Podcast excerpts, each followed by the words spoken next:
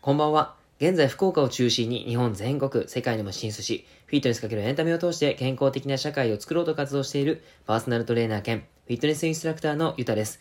今日も元気に体の勉強していきましょう。さて今日は酵素ダイエット、直接ダイエットに関係しない理由という内容をお話ししていこうと思います。昨日は HMB ダイエットについて、ダイエットとしては僕はお勧めしないですよというお話をしました。これをお話ししていくと、数々のサプリメント会社を敵に回してしまうのではないかって、ちょっと内心ドキドキしていたんですが、今、現時点での僕の考えを嘘偽りなくお話しさせていただきました。さて今日は酵素ダイエットです。今日もですね、酵素ダイエットの会社を敵に回してしまうのではないかと、ちょっとだけ感じるんですが、今日も頑張って配信していこうと思います。酵素と聞くと、ファスティングが思い浮かぶ方は多いのではないでしょうか。ファスティングにもダイエット目的でされる方もいると思いますので、そのあたりの見解は明日お話ししていこうと思いますが、先日、酵素について質問いただきました。質問。私は酵素ダイエットを勧められたことがあって、内臓を休ませられるとかでやってみたいのですが、いいですか？何か良いコースなどご存知でしたら教えていただけますか？ということでした。僕はですね、酵素について人にお伝えできるほど詳しくはなかったので、改めて調べてみました。そこで分かったことをリスナーさんにシェアしていきたいと思います。そもそも酵素って何でしょうかということで、必ず人間には酵素というものが存在していて、それがなくては皆さん生きていけません。どういうことかというと、食べ物を消化してくれる。食べ物から栄養素を抽出して体内に吸収してくれる。栄養素を利用してエネルギーを作ってくれる。筋肉を動かす。呼吸をする。細胞の代謝を行う。いわゆる全ての生命活動に関係してくる要素を持っているのが酵素なんです。もう酵素なくして生きられないということなんですね。で、どんな酵素の種類があるんですか？ということで、大きく分けると3つに分類されます。1つ目が消化酵素。2つ目が代謝酵素。3つ目が食物酵素です。まず1つ目の消化酵素。これは食べたものを吸収できるように消化、分解する役割を持つ酵素です。消化酵素によって分解された栄養素が小腸で体内に吸収されます。消化器官内に24種類の消化酵素があるというふうに言われています。二つ目の代謝酵素。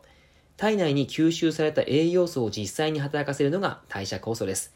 呼吸をする、運動をする、怪我を治す、細胞を分裂させる、肌の新陳代謝を行う、人の生命活動のあらゆる場面で数々の代謝酵素が働いています。細胞、組織、血管内に3000から5000種類以上もの酵素があるというふうに言われているんですね。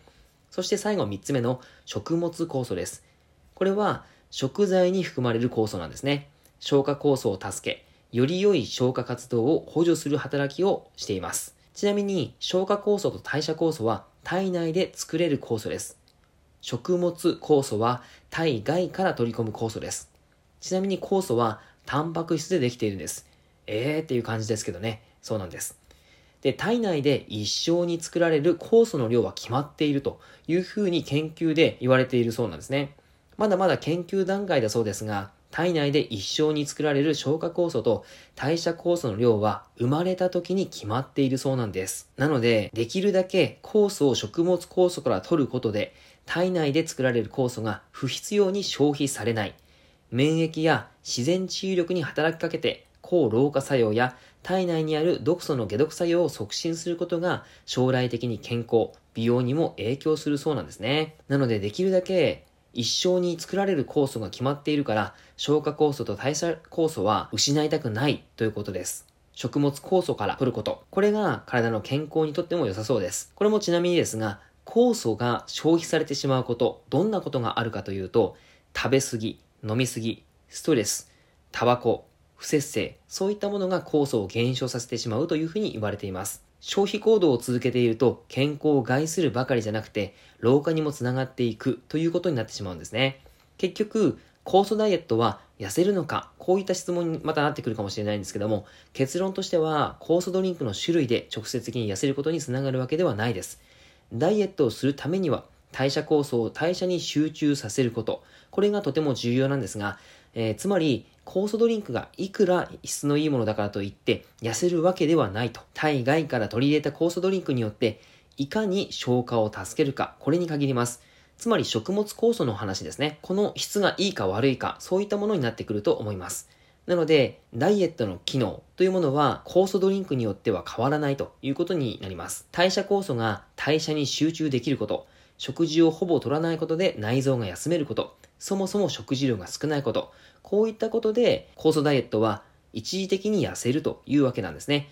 いつもお話ししていますが、僕は一生できるもの、これが自分の体づくりとしてとても重要なポイントだと思っています。つまり、酵素ダイエットは一生できるものではないというふうに思います。なので、これをダイエット目的でやってしまうのはお勧めしません。さらに、リバウンド率が著しく高くなりますし、やめてまた食べると逆に内臓に負担をかけてしまいます。あと、筋肉量が減ってしまうのも良くないですよね。だからといって、まあ、この酵素ドリンク自体を否定しているわけではありません。さっきお話ししたように、酵素が消費されてしまうことを続けている方の健康へのきっかけとしてはとてもいい方法だと思います。酵素ダイエットをしたい場合は、このお話をもとに目的に合っているか照らし合わせてチャレンジしてみるかを検討してみてください。ただ、物は試しにということで、一度酵素ドリンクを試すのはすごく賛成です。やってみないとわからないですからね。ちなみに酵素は熱に弱いので、ドリンクの種類としては、低温圧搾、そういったものを選ぶのが必須です。そして成分表示に食品添加物が書いてあったら良くないかなっていうふうに思います。商品にこれで痩せるとか書いてあったら疑った方がいいです。あと、おすすめする人の言葉にも要注意です。結構質の悪いドリンクを勧めてくる業者さんもいるみたいなので、騙されないように気をつけてください。最後に、食物酵素を多く含む食材を紹介して終わります。食材は、まず果物から、バナナ、キウイ、マンゴー、パパイヤ、アボカド、リンゴ、野菜では、人参、キャベツ、レタス、セロリ、大根、ブロッコリー、山芋、ゴーヤ。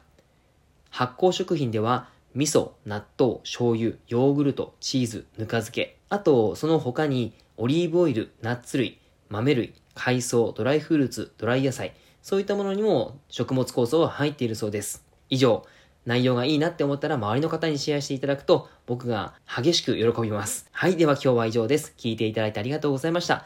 では、良い夜を。